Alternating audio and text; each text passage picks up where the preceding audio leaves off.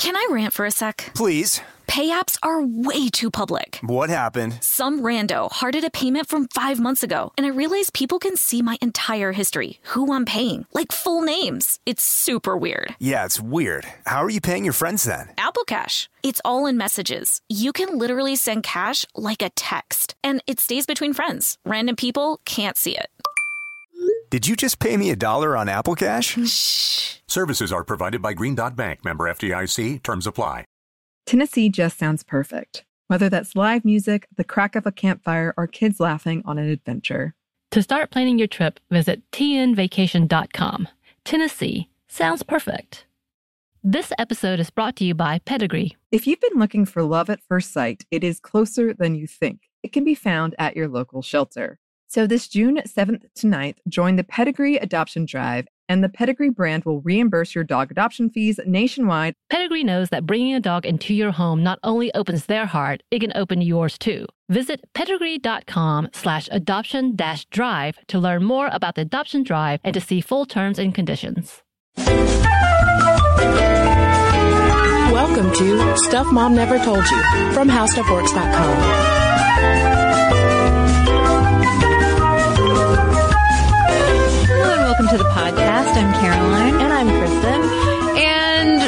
we are not, contrary to whatever the title of this episode may be, talking about the history of witchcraft and Wicca specifically. Instead, we wanted to focus more on how both men and women throughout our modern history have used these two things, Wicca and witchcraft, for sort of their own purposes, shaped the history of these things to fit narratives that were interesting and convenient for them at the time.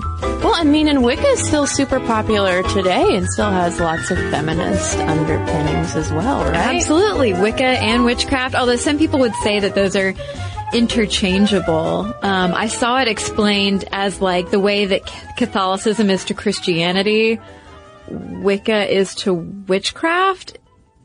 So Wicca has much longer ceremonies. is that what you mean? Yeah, more smells and bells, as a family friend says. Spells and bells. That does sound a lot like witchcraft. I know! All of that boil, boil, toil, and trouble, or whatever it is. I have newt.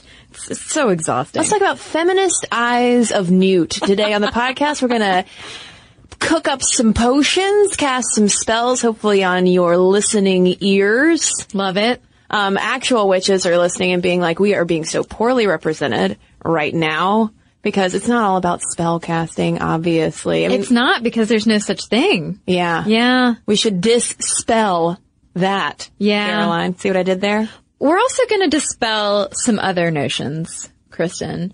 Namely that Wicca and witchcraft is this ancient connection to our matriarchal, lady-loving, solely peaceful utopian past. And that it was fostered completely by women. Oh man. So, oh, so many spoilers just got alerted. So many spoilers, but first let's break down kind of what we're talking about today. We're, we're talking about two main ideas. Wicca, like we've said, but also this idea of the goddess movement and goddess feminism. Goddess bless, that whole thing that, That some people thing. put on bumper stickers on their cars. Exactly. Uh, so the goddess movement is the worshiping of the divine feminine, the archetypal mother. And they really push the idea that women need to understand their own value. And this comes in too when you look at feminist Wicca in particular. So there's Wicca, which is a neo-pagan religion. Practitioners sometimes call themselves witches. They worship a duo of a horn god and a moon goddess, although of course there are variations. But that feminist Wicca and the goddess movement are super closely aligned because feminist Wicca is a goddess religion. So maybe they don't hold that horned god in the same type of standing that they do the goddess, but it also incorporates a lot of things like green and eco politics and folk medicine and is also super concerned with women empowering themselves. And there are all sorts of offshoots, including Dianic Wicca, Native American Wicca, Greek and Egyptian, lesbian separatist, wise woman healers. I mean, there are all different forms, kind of like feminism, that it can take different interpretations that people can have. And I guess you would also say that they would practice through their Wicca. And I always thought that Wicca and witchcraft were these ancient practices, like a lot of people have said. I had no idea that its origins were so much more modern than all of that. And it really goes back to the 19th century, particularly uh, Masonic ritual and occult obsessions with both goddesses and matriarchies that were pretty much like in vogue uh, during that time. Uh, and mostly though, bandied about by dudes who were grateful not to be in those matriarchies. So the matriarchies were discussed as an example of look how far we've come. Yeah, basically. Ah, when when all those moon goddesses ruled everything. Um, yeah, when we look at the 19th century, you have the rise of secret societies, occult practices, spiritualism, and rejection of orthodox religion. And I mean, I, I love this period of time because some people are really kind of losing their minds. Yeah, this is when we see a lot of mediums. You know, Kristen and I did that episode way back in the day where mediums the first feminists. And it's so funny to me to think about it that yes, there was a movement away from organized traditional religion, but much like Fox Mulder, Kristen, people still want to believe it's such human nature that even if you reject Christianity in general or Judaism or, or just a subset of either of those religions or any religion, you still have this drive to believe in something bigger than yourself. And I think that's such a human trait. And in this case, it was all about the occult and these mystical forces that weren't really Christian, weren't really Jewish. They were something else that sort of borrowed from these new traditions that were arising in the 19th century. Well, and it seems like a lot of them were really uh, enamored with the power of nature, the magic in nature. So during the Romantic period, which is in the first half of the 19th century, you have these mostly male German and French thinkers who are really interested in natural forces, particularly those aligned with women because you know, as, as, we've often talked about, you know, nature is considered very feminine and mm-hmm. maternal. Think about fertility and all that, all that jazz. All that jazz. Well, you also have to uh, take into consideration that around this time, people are starting to sort of uh, project a lot of meaning onto the classic gods and goddesses that had been displaced by Christianity. So all of a sudden you have a lot of people, both artists, writers, poets, who are starting to associate in their works of art, whether that is writing or like painting or sculpture, um, they're starting to associate these gods and goddesses with the natural world, with natural mystical forces, rather than how back in ye olden Greek times, people tended to look at these gods and goddesses as sort of petty, bigger holy versions of ourselves. Like they all had fights and were cheating on each other and causing wars and strife and basically meddling in human endeavors. So the way that the romantics were looking at him was more like, well, yeah, maybe, but they're, they're mystical and they're, they're influencing nature. They're a part of nature. And so this is when we also get Mother Earth and things like fairies, which were typically t- tiny ladies, uh, popping up as popular deities and figures in literature. And there's a big milestone in 1849 when German classicist Eduard Gerhard becomes the first to assert that all ancient goddesses derived from a single mother goddess. And this is really, Caroline, is making me think a lot about the title of our podcast, Stuff Mom Never Told You. Should we update that to like Stuff Single Mother Goddess? Never told you. Although the answer would be like nothing because she's the single mother goddess. So of course she probably knows all. So it just it But just that doesn't mean sense. she would tell us everything. Maybe she's also afraid to have the birds and bees and periods conversation. Yeah, single mother goddess never prepared us for monarchy. Thanks a lot. Thanks a lot. But it's important to keep in mind that this narrative is developing despite the fact that ancient religions were polytheistic. There's really not much evidence that these societies, these ancient societies worshipped a single archetypal goddess. Yes, they had goddesses, but this man driven narrative is developing in the 19th century that like, oh, there was just one pure earthy mother goddess who was worshipped by all of these societies. Do you think that was uh, sort of mixing things up with like the cults that would arise around specific gods and goddesses, so like the cult of Diana or the cult of Dionysus. I mean, it could be. I mean, there were there were discussions about things like the cult of of Diana. People can. Uh, Not Princess Diana listeners, by the way. Goddess Diana. yeah, I mean, there were people who were convinced that there were still Dianic cults going on in the 19th century, that they were just like hidden away in pockets that we had yet to find. Ooh, pocket change. They're tiny cults. Yes. Pocket, pocket sized tiny cults. Um, and in 1861, you've got Swiss jurist and writer Johann Jakob Bachofen. Nice pronunciation. I bet people would disagree with you. Uh, he posited that our earliest societies were matriarchies. That sounds great. I love it. Let's stop there. Femi- and, and there are a number of feminist thinkers who talk a lot in terms of the ancient matriarchy Yeah, this is this is I mean this is why we're giving you this this 19th century history fair listeners to to explain where this idea came from. However, it wasn't a positive. He- uh, Bachofen.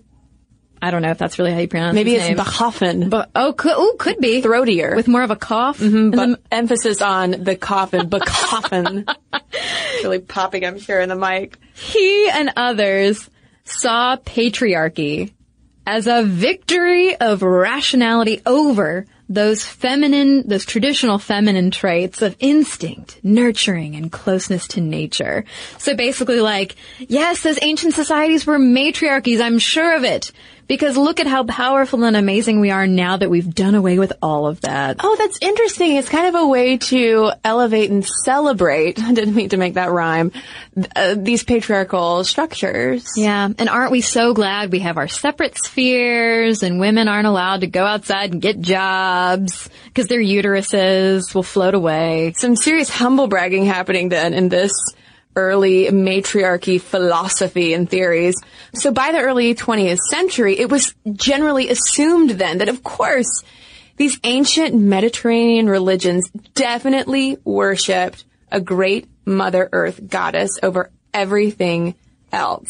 And drawing on 19th century thought, including the patronizing Victorian idea that ancient cultures didn't realize men played a role in reproduction, basically any archaeological sites and corresponding female figures or representations that were uncovered were thought as evidence of the goddess worship. So, for instance, one archaeological expedition that's frequently cited in uh, texts about the development of this goddess worship idea is uncovering things at Minoan temples from Minoan society and finding artistic representations of women. Um, and just assuming that they were either goddesses or that they were participating in a goddess worship ritual. There was no like, hey, maybe this could mean something else or these women could be doing something else. Like, who knows? Shopping. I don't know. But th- it was automatically assumed by a lot of these people that like, oh no, they're just women. It just means that they're worshiping a goddess. They didn't stop to think like, maybe something else is going on. Uh, although, although I gotta say that I like the idea that in the far future, that if people find the relics of my life, people would just assume, oh, evidence of that she was a goddess. People just worshiping her. Yeah. Clearly. You know? Yeah, with Fingers crossed. with all your YouTube videos, with the with the cache of videos, like With- people will automatically assume. Yes, when people find the pile of my YouTube wigs, be like, obviously, goddess. Oh, she had so much hair, she just disappeared. That's all that's left of her. So where does Wicca come into all of this? It makes a surprisingly late arrival in the mid 20th century thanks to a guy named Jerry. Yeah, uh, amateur anthropologist Gerald B. Gardner. Uh, he seems like a, he, quite a rabble rouser. This this Jerry. He belonged to an organization that was influenced by many 19th century occultist groups, which themselves, by the way, P.S. were influenced by Freemasons. And in the 1950s, Gardner, having all of these influences from this like secret society that he's part of and having read all of this stuff by the romantic authors and poets, he introduces a religion that he calls Wicca with only one C, which he claimed, I love this, he didn't bother to say, why yes, I've developed this system of beliefs and rituals. No, he figured that that would not get his religion enough I don't know, we would say clicks nowadays in, in the internet It wasn't clickbaity enough. It wasn't clickbaity enough. No, he claimed that he encountered these religious beliefs and practices through a friendly coven of witches with ties to the ancient religion in his organization. But the thing is, like, people have, people like very shortly thereafter up to today have gone back and been like, there's, there's no evidence that these people even existed. But uh, the the timing of this is worth mentioning too, because Gardner kind of debuts Wicca in 1953, which was made possible by the Witchcraft Act finally being repealed in Britain in 1951. Right. So it was all about timing. Otherwise, it would have he would have had to have kept it more underground because it would be illegal. But like you said, Caroline, it wasn't like he was unveiling some ancient religion, but rather uh, what was, and, and not to disparage Wicca at all, but in terms of what Gardner was presenting, in some ways it was a hodgepodge of ideas that he collected from British occultist Aleister Crowley, Charles Godfrey Leland, who was a 19th century American amateur folklorist, who had claimed he found a surviving cult of Diana in Italy. Those pocket goddesses. he found some pocket goddesses, Polly Pocket Goddess. and mainly though, he pulled from British Egyptologist Margaret Alice Murray. Yeah, and Murray herself was inspired by Leland and in the 1920s developed a framework of Wiccan ritual and belief. She even wrote the introduction to Gardner's 1954 book. Like that's how intimately aligned they were. And Margaret Alice Murray is a pretty interesting figure in and of herself, as if you couldn't tell by the whole like Egyptologist developing a Wiccan religion thing.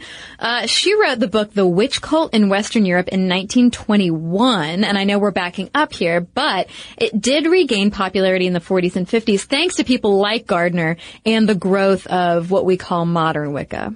And this witch cult book was notable because what she did was comb through accused witches' confessions and treat them, Egyptologist that she was, as ethnographic data. In other words, considering them truthful as opposed to just being confessions under duress that aren't to be trusted. Yeah, and so she noticed patterns in some of the testimony, and she wanted to know why so many of these accused witches had said similar things. Like, for instance, they had signed a pact with the devil. They had engaged in ritual orgies. They possessed magical powers. To me, this just sounds like a college party so far. Uh, and she concluded, based on the testimony of people who witnessed the trials, that there had not been torture. That these people were really part of an organized religion or fertility cult that had survived in Europe since ancient times. So there's this idea again that modern Wicca and witchcraft was connected to an ancient lady religion. And all of this helped strengthen the ideas that witchcraft, again, was super ancient. It stretched back to the Paleolithic era and that the church had tried to eradicate it. And in fact, she linked witchcraft's horned god that we mentioned a while back to ancient cave paintings. And she said the leader of a coven would wear horns and was called the devil by early Christians, indicating that this is how Christianity came up with the horned depiction of the devil. Yeah, and so basically she argued that when witches on trial confessed to worshiping the devil, they weren't saying, yes, I worship our Lord Satan. That it was like, no, we are uh, a peaceful nature people who in our coven, you know, swore loyalty to our officer who, as part of the ritual, puts on a set of horns and we dance around a fire or whatever. So basically, these people are harmless, and witchcraft is ancient, and uh, the church is evil. Uh, she also, by the way, did assert that fairies were real and that they had a matriarchal culture. So you throw in some Masonic influence, some tarot influence, which side note, Caroline, we do need to do an episode all about tarot cards. Heck yeah! Oh my god, middle school Caroline. Mm. Oh, were you into tarot? Runes and tarot. Oh. See, I was like, I was like the people at the beginning that I mentioned, like, I have to believe in something because I'm not into Christianity. Well, I can't wait for our podcast tarot card reading. um, but in addition to those things, you have archaic language, especially in spells, rituals, nudism, because Gardner was a nudist, and a little bit of ritual sex, and you have modern American Wicca Basically. in the way that Gardner outlined it. But Caroline, I gotta give an honorable mention to Doreen Edith Dominy Valiente because Yes. without her, Gardner's ideas probably would not have been as successful as they were. Um, she became one of the most influential leaders of Wicca and is part of why the religion is seen as so women friendly today. So she was initiated into Wicca in 1953. So she was there from the early days in the Oh, beginning. gee. She's yes, um, and she was responsible for writing much of early Gardnerian religious liturgy. And in later years, she played a big part in bringing Wicca into wider public attention because she was very prolific. Mm-hmm. So she wrote an ABC of witchcraft, natural magic, witchcraft for tomorrow, and the rebirth of witchcraft. So I mean, she was really spreading a lot of a lot of this stuff about. Fascinating. Yeah. So she is she would you argue that she helped attract women to Wicca and witchcraft during that time? Yes. Because, I mean, that was part of the attraction to it in the first place was that there was room for female leadership in it, unlike mm-hmm. more traditional religions like Christianity that hasn't always been so kind to female leadership. You don't say. Well, speaking of that impressive woman, I think you mean witch, I sh- Caroline? I, I sure do. No, no, impressive witch? no disrespect. Because it's us, we should probably now talk about how we get our modern links between feminism and the practice of Wicca and witchcraft. Because, you know, we mentioned that all of those 19th century romantic dudes were basically like, oh, thank God, we're, we're past that matriarchy period in our history. That was a dark period once we get into the 20th century and we get into first wave and second wave feminism, you have a lot of women saying, no, it's not that we're past it. It's that we're just in this like awful, terrible patriarchal holding period before we get back to our matriarchal cultures. And so we will talk all about that after a quick break. Can I rant for a sec? Please. Pay apps are way too public. What happened? Some rando hearted a payment from five months ago, and I realized people can see my entire history, who I'm paying, like full names. It's super weird. Yeah, it's weird. How are you paying your friends then? Apple Cash. It's all in messages. You can literally send cash like a text, and it stays between friends. Random people can't see it. Did you just pay me a dollar on Apple Cash? Shh. Services are provided by Green Dot Bank, member FDIC. Terms apply. This episode is brought to you by Snagajob. Snagajob is where America goes to hire with the deepest talent pool in hourly hiring. With access to over 6 million active hourly workers, Snagajob is the all in one solution for hiring high quality employees who can cover all your needs on demand, temp to hire, part time, or full time. You name the position warehouse worker, retail associate, grocery store clerk, fitness trainer, baker, stylist, bellhop, podcast producer. Yeah, Snagajob's got a worker for that. With their easy to use platform, you're able to seamlessly post and fill available positions quickly with a dedicated customer support team to provide all the help you need along the way. Kind of nice knowing you have a talent pool like that in your own backyard, right? Snagajob is the partner you need to keep your business running smoothly. Visit snagajob.com or text snag to 242 424 to talk to an expert. Snagajob.com, where America goes to hire.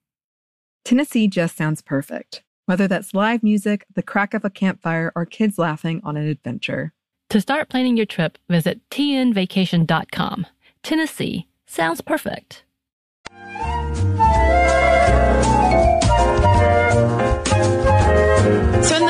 Of the show, we talked a lot about dudes. And people might have been scratching their heads because the title of this podcast is Feminist Witchcraft. And they're probably like, Kristen and Caroline, why are you talking so much about dudes? Where's all the feminism and all this stuff? That's right. Feminism and witchcraft have been pretty closely aligned, and not just since second wave feminism with the actual literal group that was called witch. Uh, it has its roots in the suffrage movement too, with star witchcraft scholar Matilda Joslyn Gage. And of course you might recognize her name from being, oh, a feminist leader, a suffragist, and a historian. She used the narrative of witchcraft and the witch hunt and witch trials to enlighten her readers about basically how the church was damaging women. She wanted to give women a historical context for their oppression. So in 1893, she wrote the book Woman, Church, and State and traced the witch hunts and executions to a religious belief in the quote, extreme wickedness of woman who would sell her soul to the devil to become a witch. And basically, through her book, Gage was responding to a conservative movement in society to blur the lines between church and state, which sounds familiar.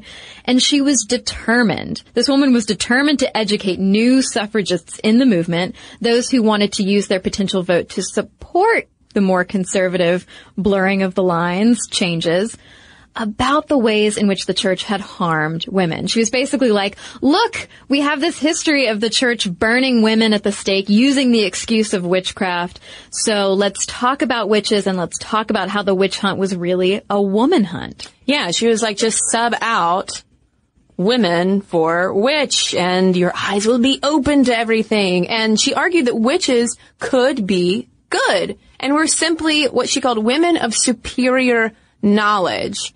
And this is a fascinating pop cultural connection between first wave suffrage, witchcraft, Matilda Joslyn Gage, and the Wizard of Oz. because listeners, prepare to have your mind blown.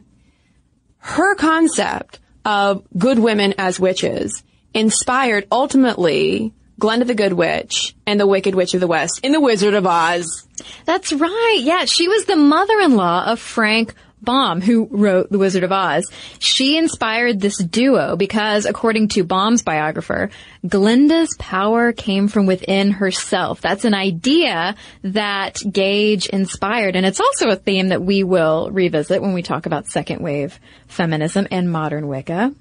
But Gage put forward the idea, she was one of the first women to do so, that the idea that Christianity had always restricted the quote liberty women enjoyed under the old civilization. So there's that idea again of that like super free, utopian, peaceful, woman driven society. And she highlighted the church's targeting of women in the witch hunts, and she pointed to their persecution of women of remarkable intellect and beauty who were thought to be in league with the devil. Which is very similar to how we even pop culturally portray witches a lot of times today. Um, but this is really important. She made the claim that the church had executed upwards of 9 million people, mostly women, for witchcraft. And this was kind of her hook with all of it of like, look at this massacre that has happened. This is clear cut evidence of how the church has pathologically targeted all of these women. So ladies, we need to cut ties. You need to get wise to this history or herstory rather. Um, but the thing is modern historians put that number much closer to uh, 40 to 50,000. Nonetheless, her argument and that startling number of 9 million, which was not entirely accurate, was effective. I mean, it was very easy for women of her day in the 19th century to feel connected to the witchy, especially if they were people like Gage who wanted suffrage, who wanted freedom, who wanted to exercise their intellect. Um, so you have this this first connection between feminism and witchcraft of, of, basically the essence of it being any woman who is not interested in the patriarchy. Yeah, it was, it was giving women that historical foundation of you once had power. The church did away with it. When we get the vote, you cannot support the church because look at this colorful and tragic history that we've had. We need to get back to a place where women have power. So it's easy to see why 19th century women, suffragists in particular, would be attracted to that narrative. When we get into the second wave of feminism, though, it's less about that witchery, establishing the witchery, because by then it's already well established, it's ingrained in a lot of narratives, and it's more about just smashing that patriarchy of saying, okay, yeah, Matilda Joslyn Gage gave us this history, we believe in it, let's get back now to a point where things are driven by women. So in 1968, uh, things get about as second wave as they possibly can when you have a group of New York feminists led by Robin Morgan form WITCH, which stands for Women's International Terrorist Conspiracy from Hell. And listen, people, they had like zero to do with Wicca. They were not uh, religious in any way, shape, or form. They were more intent on an anarchic sisterhood that urged women to claim their power. I mean, they were essentially like going around and disrupting things. So their their favorite was to target centers of financial, corporate, and academic power with very theatrical kinds of protests. And they first struck Halloween 1968 on Wall Street which they referred to as the Imperialist Phallic Society. and they danced in front of the Federal Reserve Treasury Bank, led by a high priestess toting a paper mache pig head on a golden platter. Mm. And they surrounded a George Washington statue and defaced it with witch stickers, which got them kicked out of that area, but they kept on going. they just like ran through Manhattan essentially. Later that night, for instance, they exorcised a burlesque house. They put a hex on Max Factor at a beauty clinic, and they went to a fancy restaurant uh, and handed out garlic cloves and cards reading, "We are witch, we are women, we are liberation, we are we." These women were not to be stopped, and you got to hand it to some second wave feminists like, yeah, they weren't so great with intersectionality, but my goodness, were they theatrical in their protests? Yeah, they sure were. There are some great pictures if you Google, or if you go to stuffI've and look at the source post for this episode, you can find a link to an article about witch. But there's some great photos out there of them like running around screaming, trying to be as scary as possible. But yeah, like Kristen said, this was obviously not a religion. This was not part of Wicca as goddess worship, but it was based on the idea that witch witches were the original, quote, guerrillas and resistance fighters against oppression, particularly the oppression of women, right down the ages. Again, there's that reference to like an ancient female driven religion that's been passed down. Yeah, I mean, and, and they also called themselves covens, like rather mm-hmm. than some kind of support groups, there were covens that sprung up all around Boston, Chicago, San Francisco, North Carolina. Hey, I go. was surprised to Maybe learn. it was in the research triangle. maybe so. Um, and they played around too with the witch acronym. Um, not all went by Women's International Terrorist Conspiracy from Hell. There is also women inspired to commit herstory. Mm. Um, also, women incensed at telephone company harassment. Which, listen, ladies, I can get behind that. Um, but they called their strikes zaps, and I like that in 1969, some covens zapped bridal fairs in San Francisco and New York because they said, quote, marriage is a dehumanizing institution, legal whoredom for women. Yeah. Can you imagine being in a bridal fair and having a bunch of women with their faces painted white, wearing all black, running in and telling you you're a whore? Hello. say yes to the dress. Zap it, ladies. I'd, I'd finally watch that show. Yes. Uh, God, every time, every time I go home and hang out with my mother, she's watching that show and she always looks at me and she's like, one day when this is you, I promise I won't be like these terrible mothers who judge their, their daughters' dresses. And I'm like, I'm not sure what planet you're living on, but that's absolutely going to be you. Anywho. This episode is brought to you by Snagajob. Snagajob is where America goes to hire with the deepest talent pool in hourly hiring. With access to over 6 million active hourly workers, Snagajob is the all in one solution for hiring high quality employees who can cover all your needs on demand, temp to hire, part time, or full time. You name the position warehouse worker, retail associate, grocery store clerk, fitness trainer, baker, stylist, bellhop, podcast producer. Yeah, Snagajob's got a worker for that. With their easy to use platform, you're able to seamlessly post and fill available positions quickly with a dedicated customer support team to provide all the help you need along the way. Kind of nice knowing you have a talent pool like that in your own backyard, right? Snagajob is the partner you need to keep your business running smoothly. Visit snagajob.com or text snag to 242 424 to talk to an expert. Snagajob.com, where America goes to hire. Tennessee just sounds perfect whether that's live music, the crack of a campfire, or kids laughing on an adventure. To start planning your trip, visit tnvacation.com. Tennessee sounds perfect.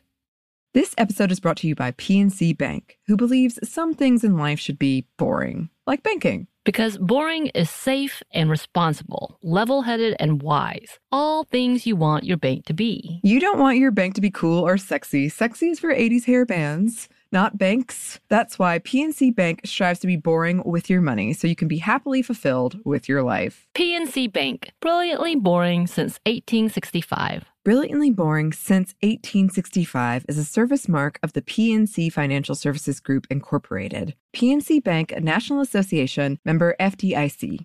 I mean, it's Caroline. It sounds like, from what your tone, that we are you're primed to zap. I say yes to the dress set. All I'm saying is that I can envision the headline: you know, feminist podcasters arrested, dressed up as witches, arrested on TLC. Say yes to the dress shoot site. Yeah. Okay, it's a little bit long. All It- right, it is a little could use some tweaking, Yeah. but I'm just saying it's got all the ingredients for a viral post. Yeah, We can bring Stacy London along. And I have a witch hat. Perfect. I have a top hat. Perfect. And things don't slow down by any means. In 1971, we get spiritual feminist Zsuzsanna Budapest, who starts the lovely named, I love this name, Susan B. Anthony Coven number one. Yes. Uh, she ignored traditional Wiccas, so we're not talking about feminist Wicca. She ignored traditional Wicca's secrecy and their inclusion of men in order to both bring more women into the fold and teach more women about the religion. And of course, she gave her group's protest a religious bent. You know, they would also be protesting the financial and the corporate but using candles and chants and things like that to really give it sort of an eerie vibe. And I was interested to learn that it was around this time that some Wiccans who were not so interested in Susan B. Anthony Coven number one and its cohorts uh, complained that feminist witchcraft was this American product, that it was something that started in the U.S. And in fact, some British male Wiccans, because remember, Jerry Gardner and Doreen Valiente started everything in the UK. And some British male Wiccans were especially put off by feminist witchcraft, uh, quipping that it was just populated by a load of lesbians. Now hang on. Gerald Gardner basically just invented something, like out of something that wasn't real. So, so then you have male Wiccans in England saying, how dare you create your own Wiccan outpost? Outcropping of this religion? That seems a little funny, doesn't it? I like your simultaneous skepticism and support of Wicca happening right now.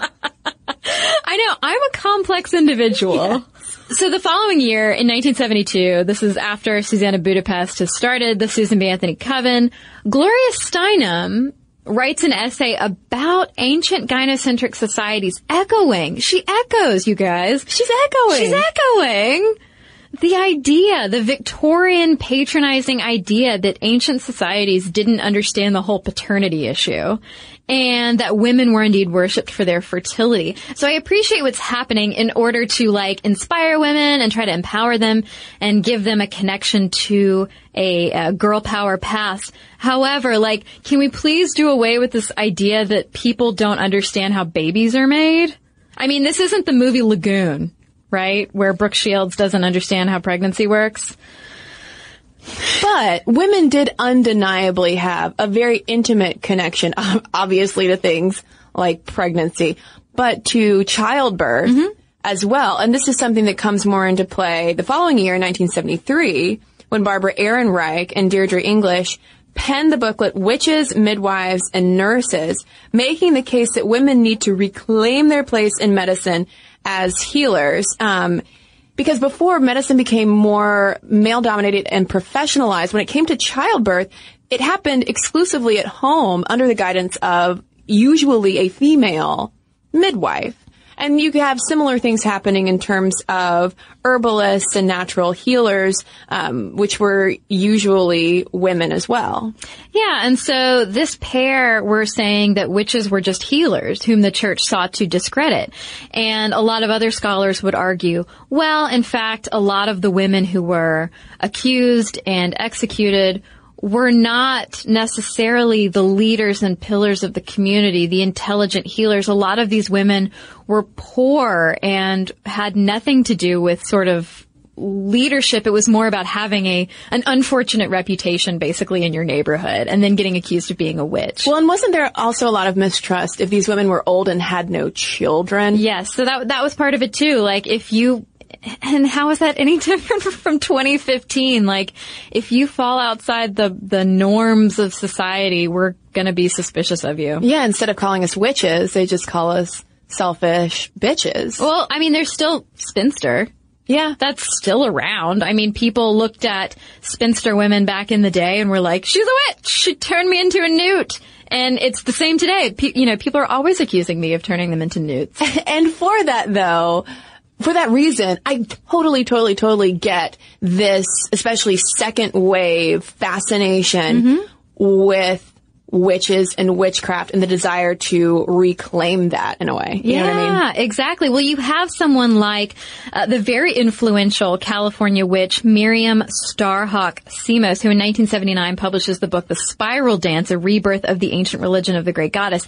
And much like Matilda Joslyn Gage and Margaret Alice Murray, who had sort of inserted these snippets of sort of faux history into our narrative of empowerment, uh, did the same thing. And she herself, by the way, speaking of reclaiming that whole idea, of woman as powerful, not scary. I do think it's interesting to note that Starhawk, as she calls herself, has said that she identifies as a witch because it forces people to confront why they fear the word. So, I mean, I, I think that's an interesting perspective on it. But in her book, uh, Starhawk lays out all of these ideas and ideals around Wicca that aren't entirely accurate and that are borrowed from those feminist women who came before. She claims that it's the oldest religion going back 35,000 years, that its earliest adherents worshipped a mother goddess and a horned god. You know, we've been over all of this. Uh, she says it was part of a peaceful woman-centric egalitarian society until those jerks the Indo-European man people rode through on their horse beasts, bringing war and weapons and patriarchy, which she claimed didn't exist until this happened. And so then she jumps from the arrival of Indo-European patriarchy to then moving on to Christianity, which then uh, leads her to discuss the witch hunts and executions. And she also puts forward Matilda Gage's figure of 9 million executed. And so uh, her book, which by the way is still a lot of people's first introduction to Wicca, inspires a lot of second wavers who connected with those narratives of the patriarchy essentially ruining everything, r- taking away women's power, and the importance of connecting with a goddess or the goddess. And her work is highly influential in the Wicca sphere. Did I just make up a term? I don't I love know. it. um, that could also be like a candle industry thing. Yes. Although connected. Uh, they need candles for these ceremonies. new side business, Caroline, cottage industry. And her work did inspire a whole bunch of second wavers who connected with this idea of the patriarchy ruining everything and the importance of connecting with a goddess. And one of the other big names during this period in terms of feminism and witchcraft is the self-described radical lesbian feminist Mary Daly, who had talked about witches in her own 1979 book, Gyne Ecology. There's a, a slash in there.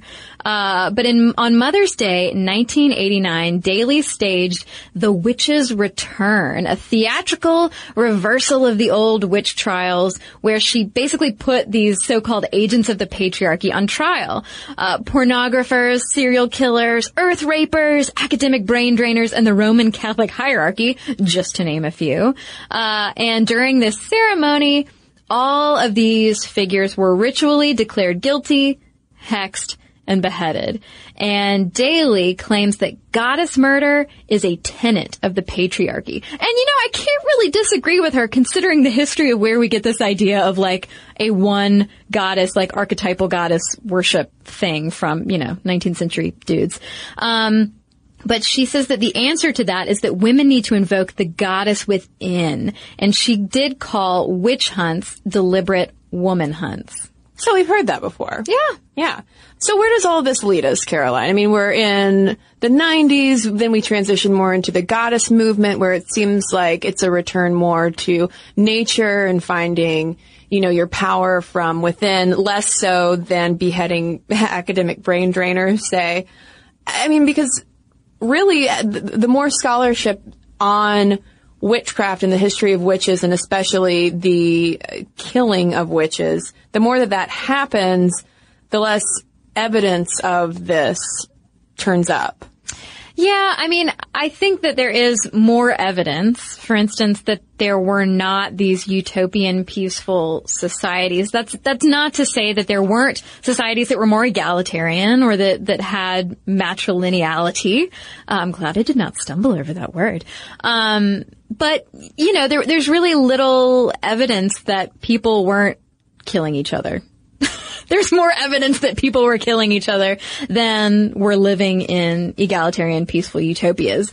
Um, and the thing about this whole narrative too, uh, woman as witch, it plays into this idea of woman as nurture. It seems like a lot of people, women too, are embracing this idea that was put forth by uh, kind of misogynistic 19th century men that women are closer to nature. They're more natural. They're more peaceful. And so we should appreciate their, their chastity and their peacefulness and their earth motherliness. So do we see though any, based on everything that we know, all of the things that we've read, do we see any usefulness for feminist Wicca? Because a lot of what we've been doing over the past half hour plus has been debunking it. Well, much like many religions, Wicca might have a degree of made upness, but feminist Wicca, I can definitely see that it's a way to experience and exercise power and to connect with yourself and with nature, to reject the patriarchy and to foster a spiritual life in a religion that's all about women. It gives them a place at the table, so to speak. And Melissa Raphael, who wrote Introducing Thealogy, that's thealogy with an A to indicate goddess worship, uh, Discourse on the Goddess, cites Naomi Goldenberg, who said goddess religion can often appear as wishcraft because it teaches women to use spells and rituals to express their hopes ambitions, and desires. Sometimes the idea of a matriarchy in the past is put forward as a wish about history, a desire to be realized in the present and future. And so in that regard, I think that it's not unlike many other religions where you want a sense of belonging and empowerment through believing that you have a place in something bigger than yourself. And that goes to something that Caroline Ball, who wrote a whole thesis on Wicca, witchcraft, and the goddess revival, points out is that ultimately it's a lot more about individuality rather than historical fact because as she writes, it's a religion based upon individual experience and Wicca is simply a framework to allow these experiences to happen. So it's understandable if we think about the structure of, say, a coven that offers you a community and this offers you a framework to access perhaps this power in quotes that you might not otherwise feel able to to do. Yeah, in other religions, for sure. And, and I mean, this is why I read O Magazine. Well, I'm saying not even like in a religious context, just generally speaking, you know, it can allow you to do it as opposed yeah. to just not having any religion whatsoever. And other people find this through the practice of yoga, through meditation. There's many different ways to feel like you're connecting to a deeper, more peaceful and more powerful place within yourself, um, that's not an organized official religion or Wicca or anything like that. There are many different ways to achieve this, and this is just one of them. Well, I'm really curious to hear from listeners on this because I have a feeling there are some Wiccans listening who might have some very different perspectives in what we've been sharing. And we're absolutely open to that because this is a half hour podcast. It's really hard to condense an entire belief system down into like 45 minutes. So listeners, we want to hear from you. Momstuff at howstuffworks.com is our email address. You can also tweet us at Momstuff Podcast or message us on Facebook. And we've got a couple of messages to share with you right now.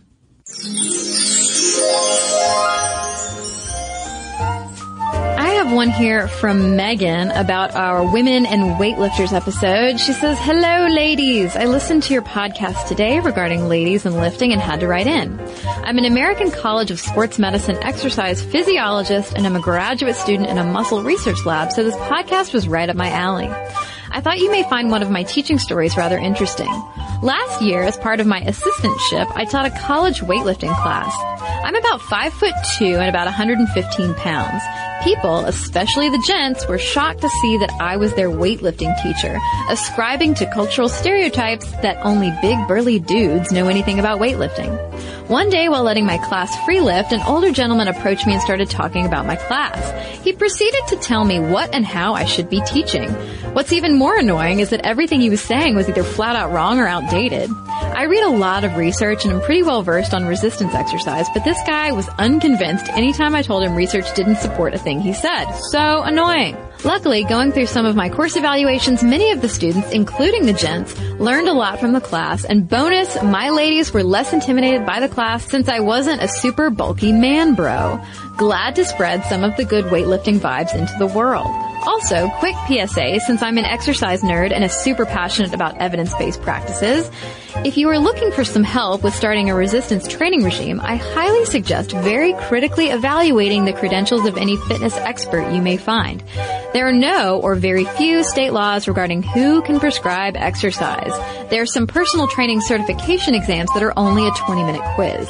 So you have to be careful with who you're looking at. I highly suggest American College of Sports Medicine or National Strength and Condition Association certified individuals. Both of those organizations are leaders in the field and use first-hand research to make exercise recommendations. Further, the certifying exams are pretty difficult and for some you need an undergrad degree in exercise science. Other certifying exams are not nearly as intense and the personal trainers are not nearly as knowledgeable. Not trying to sell these organizations, but if you're going to be paying someone for a service, I think they should be well qualified to provide that service. Anyway, love the podcast and super love this episode. You ladies rock. And so do you, Megan. Thank you. And I got a letter here from Ria about our Rowdy Ronda Rousey episode. And she writes, as a UFC fan who's been watching for a few years now, I feel like this episode was quite biased off the bat. I understand that a contact sport like MMA isn't everyone's cup of tea, but a lot of your criticisms of Rousey felt out of context, gendered, and removed from the sport. Ding ding, let's go. When you discussed the trash talking and comments made about Miesha Tate, you forgot to mention how Rousey's attitude is not unique to her, but part of the game. When top fighters like Conor McGregor smack talk opponents in a similar or worse nature, it just makes them more charismatic and confident, with no one calling him a catty misandrist. Even Rousey's Do Nothing Bitches vlog was in retaliation to Bethe Correia's very personal attack statements during the lead up to their fight. The focus on Dana White wanting Rousey because of her looks and not just skill, which is partially true, however, didn't highlight that the entire UFC works this way and doesn't treat the male fighters any different, with White having recently told one of his fighters to get more popular. This sport is a modern mix of skill, social media, self-promotion, and entertainment, and Rousey is a smart businesswoman who creates the same hype and fan base as other major fighters in order to get the championship title fights. It seemed as though your discussion used Rousey's gender as a reason for her to be less than her male fighter counterparts. Above all, she's a fighter, a point that wasn't stressed enough. She needs to make as much money in her physical prime before acquiring any serious injuries, beat her opponents as fast as possible, and make the most of this time in her career. Yes, her comments on potential steroided or transgender opponents were insensitive, but the core of her words was that, quote, this person is going to physically attack me, so muscle mass power or a good chin can be a seriously unfair advantage. So, thank you for those insights. Ria, we appreciate your more expert look at Rousey, gender, and UFC. So with that, if you have expert views to share with us as well, or just, you know, funny links to send us, momstuff at howstuffworks.com is where you can email us. And for links to all of our social media, as well as all of our blogs, videos, and podcasts, including this one with links to our sources, so you can see images of those feminist witches zapping all over town, head on over to stuffmomnevertoldyou.com. more on this and thousands of other topics, visit HowStuffWorks.com.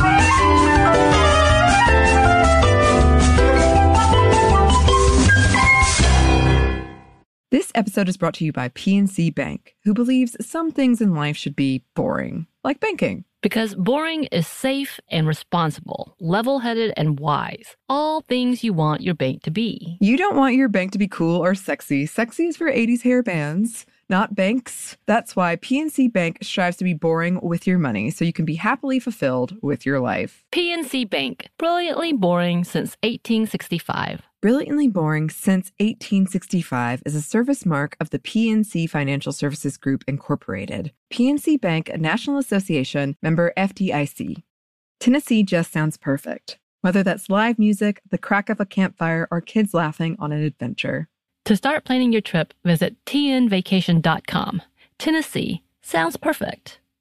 This episode is brought to you by Pedigree. If you've been looking for love at first sight, it is closer than you think. It can be found at your local shelter. So this June 7th to 9th, join the Pedigree Adoption Drive, and the Pedigree brand will reimburse your dog adoption fees nationwide. Pedigree knows that bringing a dog into your home not only opens their heart, it can open yours too. Visit pedigree.com slash adoption dash drive to learn more about the adoption drive and to see full terms and conditions.